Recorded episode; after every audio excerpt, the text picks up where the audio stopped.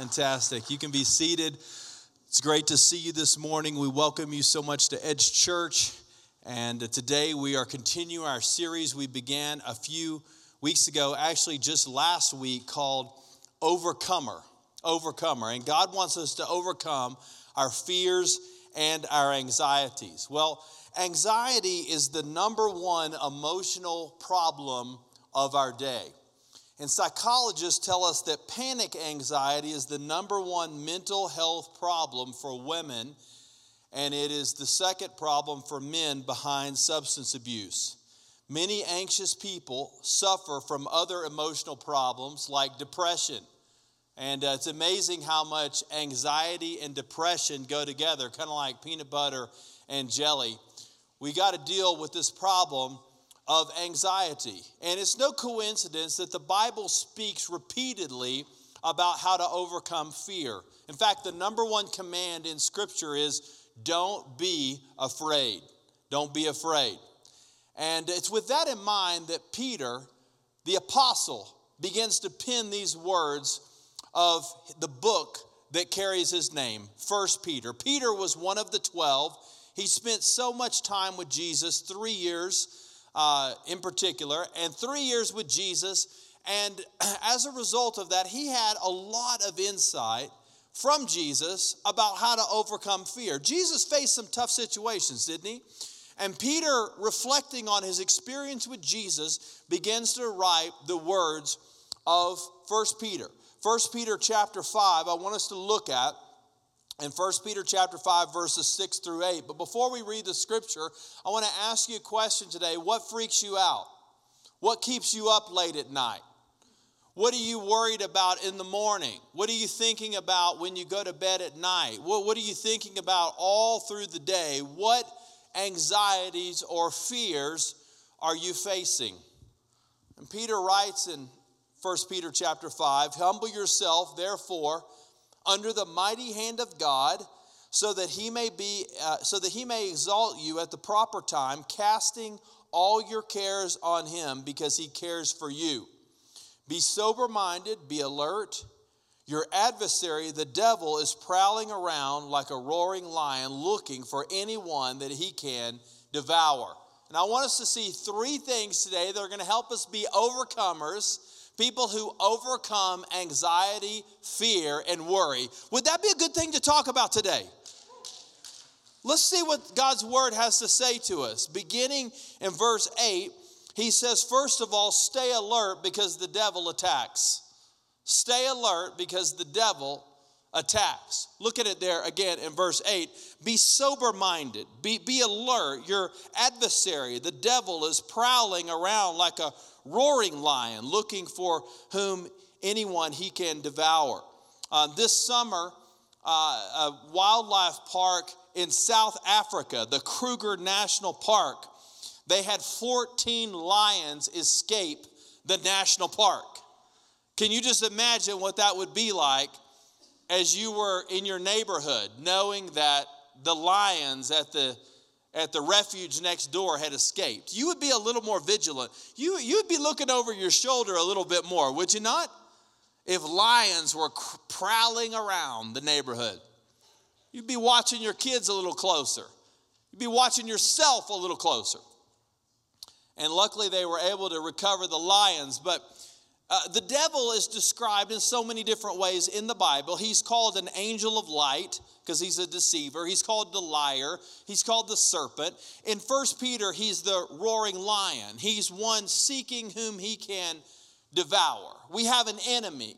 And did you know that one of the greatest ways that the enemy works against us is through fear, anxiety, and worry? Because if the devil can get you to have fear, anxiety, and worry, you will never fulfill the purposes and the plans of God that He has for your life. And so, if we're going to overcome anxiety, we have to understand we have a true enemy, a sinister, nasty foe. And his name is the devil. He's seeking whom he can devour.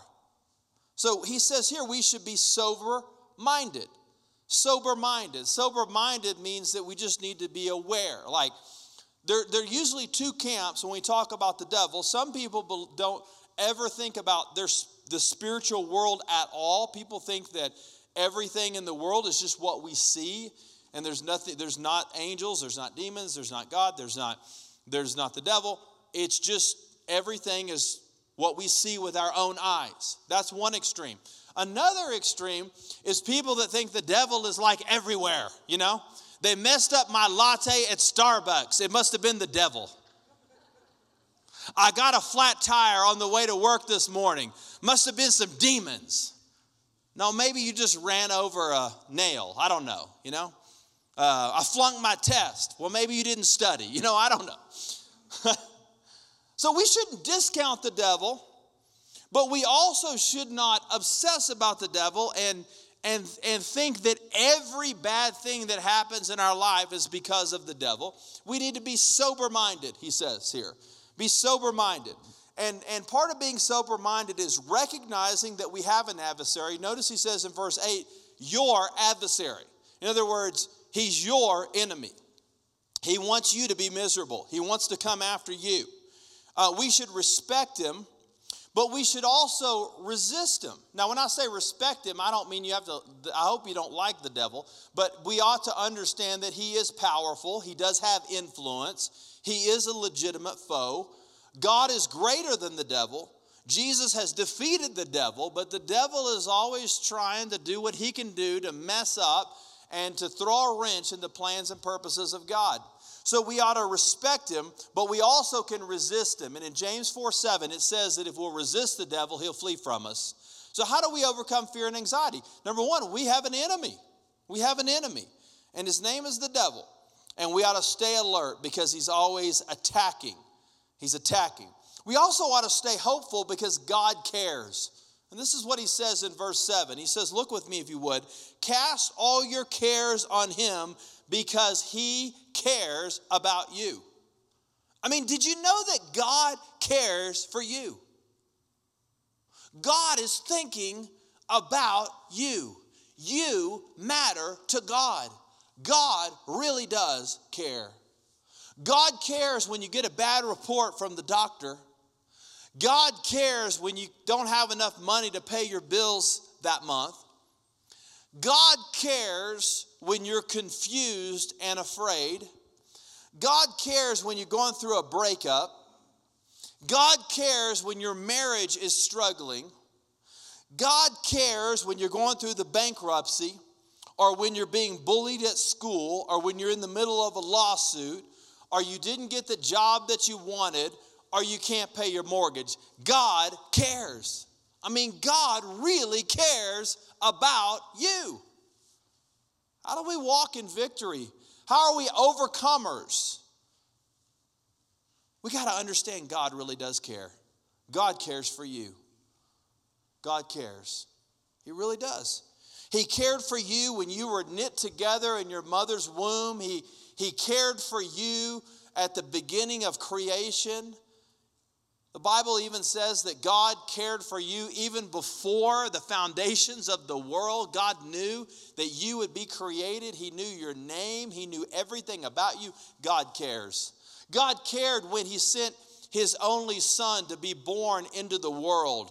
God cared when, when, when, when He sent Jesus to, to, to later be arrested and, and to be crucified. God cared. God cared when Jesus was, was resurrected from the grave and overcame the power of sin and death. God cared.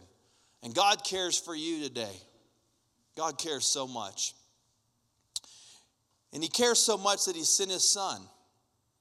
Uh, he, he cares so much when we're discouraged. He cares so much when we're confused. He cares so much when we are overwhelmed. And uh, you can't understand the ministry of Jesus if you don't understand his compassion. Now, Jesus, reflecting the heart of God, in Matthew 9 36, the Bible says, when he saw the crowds, he felt compassion for them because they were weary and worn out like sheep without a shepherd. Jesus cares. Jesus cares. He cared for the people. Uh, Jesus cared for the group, he cared for the individual. Look in Mark chapter 1 uh, verse 41 moved with compassion, Jesus reached out his hand and touched him. This was to a man with, who had leprosy. I am willing, he told him, be made clean. Why did Jesus heal the man with leprosy? Jesus cared. Jesus cared. He was moved with great compassion. And in Romans chapter 8, the scriptures tell us that Jesus is even at the right hand of the Father interceding for you.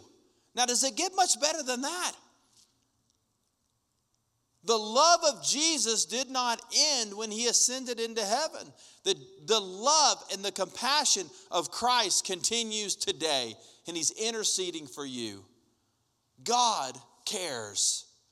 God cares. Cast all your cares on him because he cares for you. The reason you can cast your cares is because God cares. Because God cares. Uh, Jesus met big needs and little needs.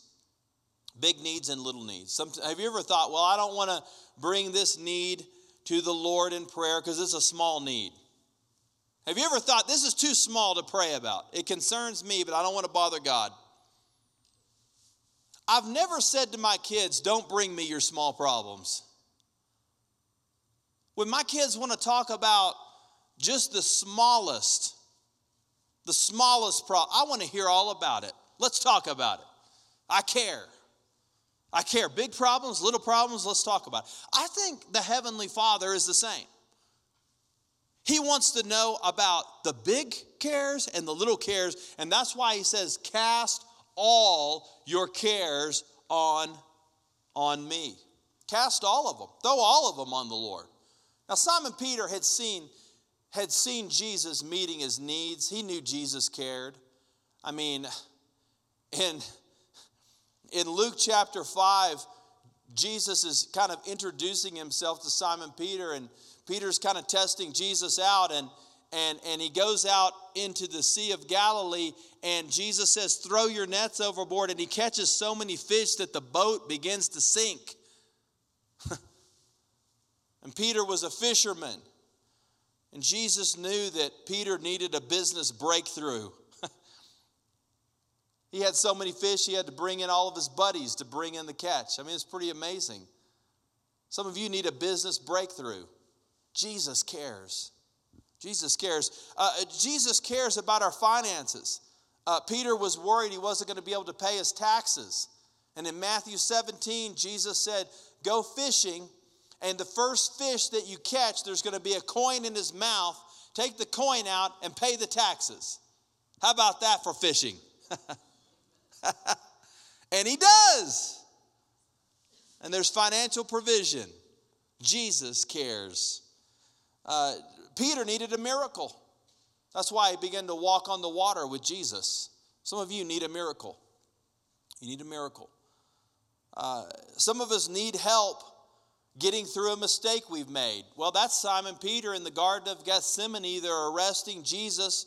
Peter draws a sword and cuts the ear off of one of the Roman guards. I don't think he was aiming for his ear, but he cut the ear off. What did Jesus do?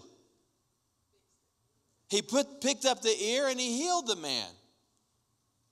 Has Jesus ever fixed something that you screwed up?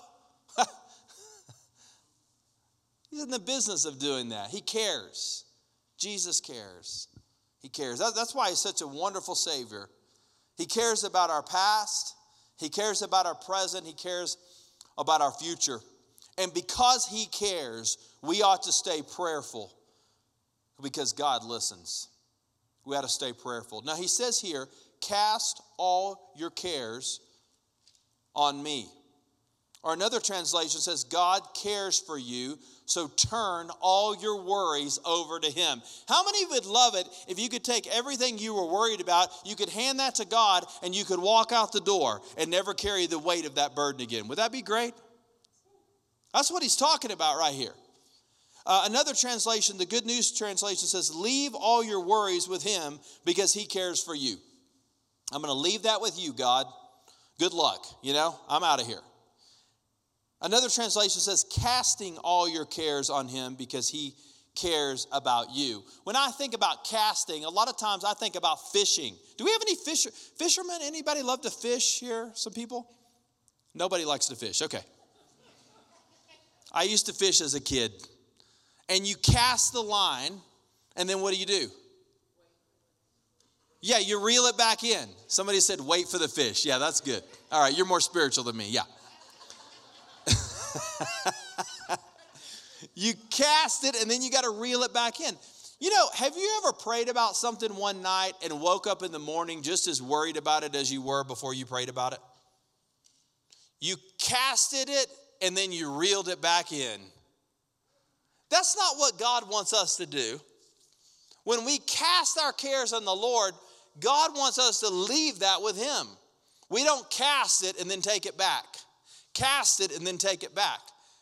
We throw it in such a way as if we're never going to see it again. In fact, another translation says, throw all your worries on the Lord. Throw those worries on God. God, here you go. I'm going to throw those on you. I don't want them back.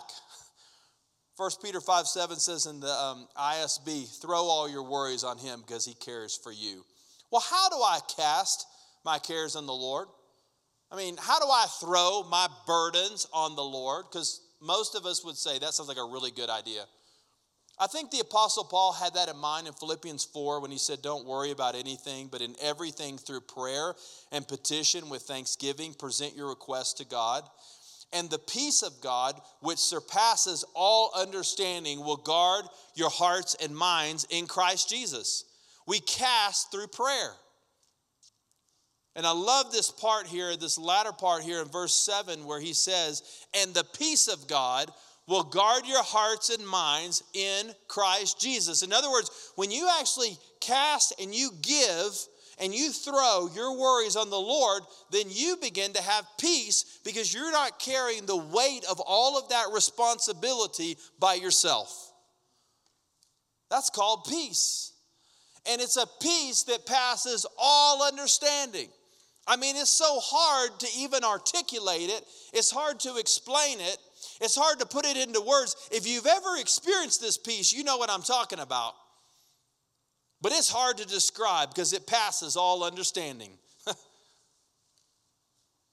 Human intuition has a hard time explaining it. But it's great peace. It's that peace that passes all understanding. So we cast it in prayer. See, when we don't cast our worries on the Lord, we have to try to find other coping methods that leads us to a dead end road. You know the reason that a lot of people abuse drugs? They're trying to escape from anxiety, worry, and fear. I've talked to many people that are drug addicts, and, and it started. It started with I was so freaked out I didn't know what to do, so I started using drugs. Well, now you got two problems. I started drinking too much because I, I was trying to cope. I didn't know what to do. What if our coping method was to give things to God rather than creating other problems for our lives?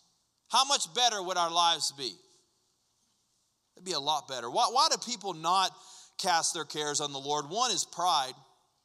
If you look at 1 Peter 5 6, he says, Humble yourself, therefore, under the mighty hand of God, so that he may exalt you at the proper time, casting all your cares on him. See, verse 6 and verse 7 are actually one sentence, they're actually one flow of thought.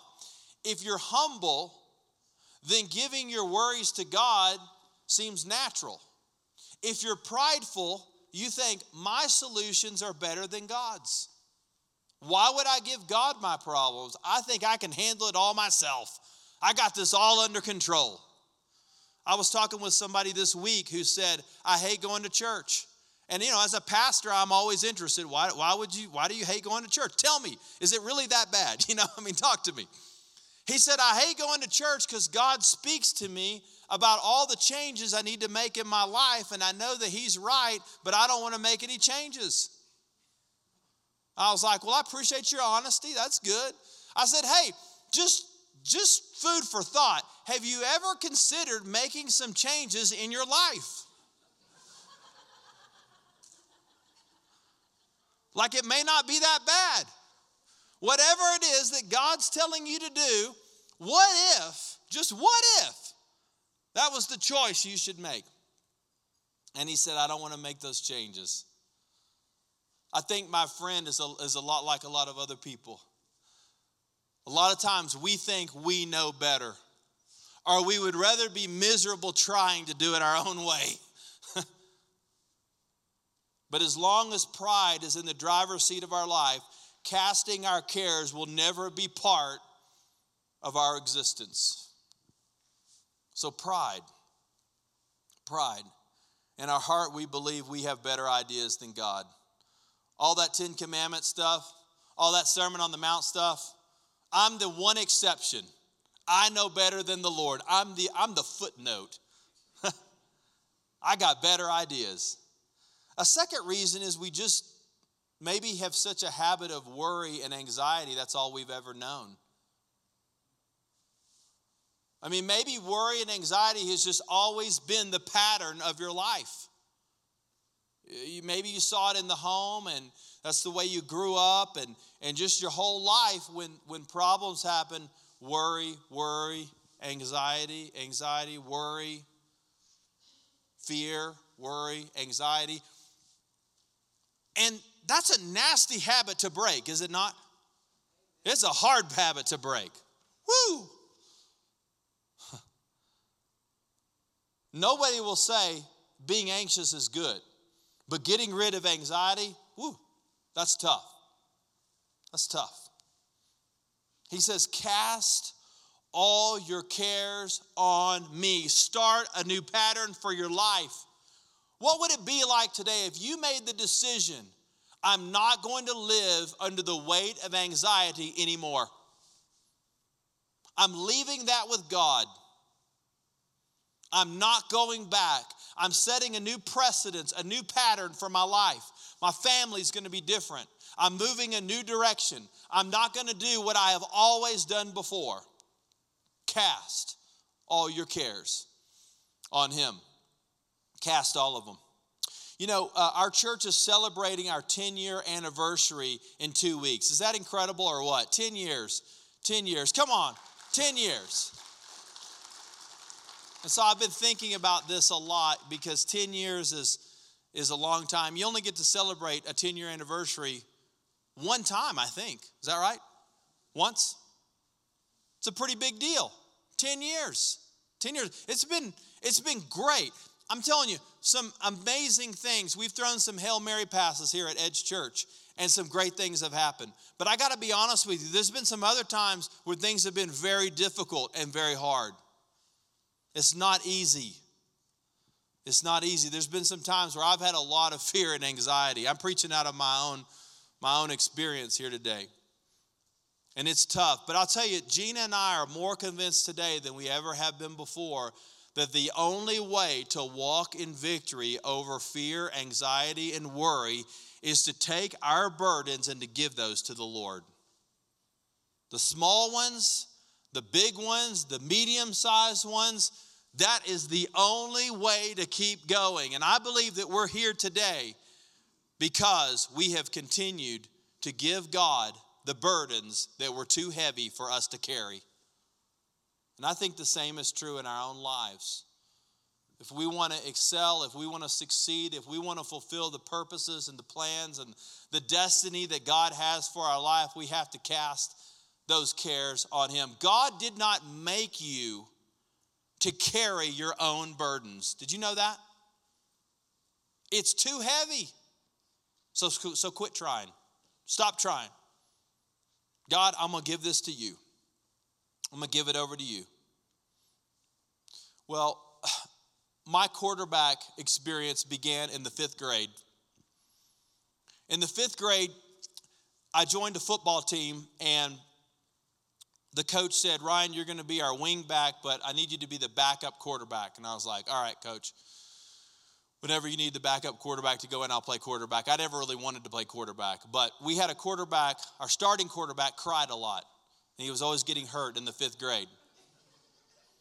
And our team won one game in the fifth and sixth grade. We, we actually lost all games in fifth grade. I think we won one in sixth grade. So in two seasons, we won one game. We didn't have a very good football team. And I learned why our quarterback was crying all the time. It was because he had a big red X all over his chest. We had no offensive line, we had no blocking. We had nobody to run the ball. We had, we, had, we had no plays. We had no plan. We had no nothing. And so when quarterback Ethan would cry, coach would put me in. And then I would think about crying. You know, it was, it was bad. I learned the worst place to ever be on the football field is the quarterback of the opposing team that has no game because the defense is coming for you. There's nobody else to worry about. So I perfected the fastest handoffs known to man. I could take the ball and give it to the running back, and I remember a few times even pointing, He's got the ball. Because there were guys as big as my dad that were laying on top of me, and it was not pleasant.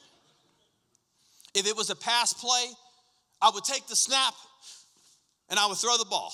And I didn't even care if there was a wide receiver that was running down the field. It was just, I'm gonna get rid of it quickly. Just get rid of it, man. They're coming for you. They say that a great NFL quarterback can throw the ball 70 to 80 yards. Can you believe that? Like in practice, 70 to 80 yards, and up to 70 miles an hour. It's pretty incredible. In the NFL, if you're a running quarterback, you don't make it. It's too much of a financial investment, and guys get hurt too much. So, if you're a drop back passer, you got an opportunity maybe in the NFL. If you're a runner, forget it. High school, maybe college if you're lucky. If you run too much, they cut you. I was thinking about this word throw, cast all your cares on the Lord. And that's not a fishing line because a fishing line we reel back in. That's a quarterback. Quarterbacks are in the business of throwing. And they are throwing far and as far and with high intensity as they can. God wants us to throw like an NFL quarterback. Did you know this? God wants to be your wide receiver. God wants to catch the ball, and if the defense runs after him, well, then good luck. We should be throwing that football. We should be throwing those problems wherever we go. When we begin to be anxious about the future and about the things that are before us, we should be casting. We should be casting. We should be throwing. We should be throwing our cares on the Lord. Don't you throw that back at me. I gave that to you. I don't want that back. Somebody else throw in there. When we have problems with fear and anxiety, when we're trying to figure out how to pay, pay the bills and we don't know what to do, let's take that problem and let's throw that thing on the Lord. Let's throw it on the Lord. I don't want that back. And you know what? As we begin to take our fears and anxieties and to give those to the Lord, then what begins to happen? We begin to have peace. We begin to have calm. We begin to focus. We begin to have energy again. We begin to have joy in our life. We begin to have strength and vitality. And we begin to fulfill everything that God has called us to do. Instead of trying to run with the ball and to solve our own problems, what would it be like if we begin to pass those problems over to God? Let's bow together for a word of prayer.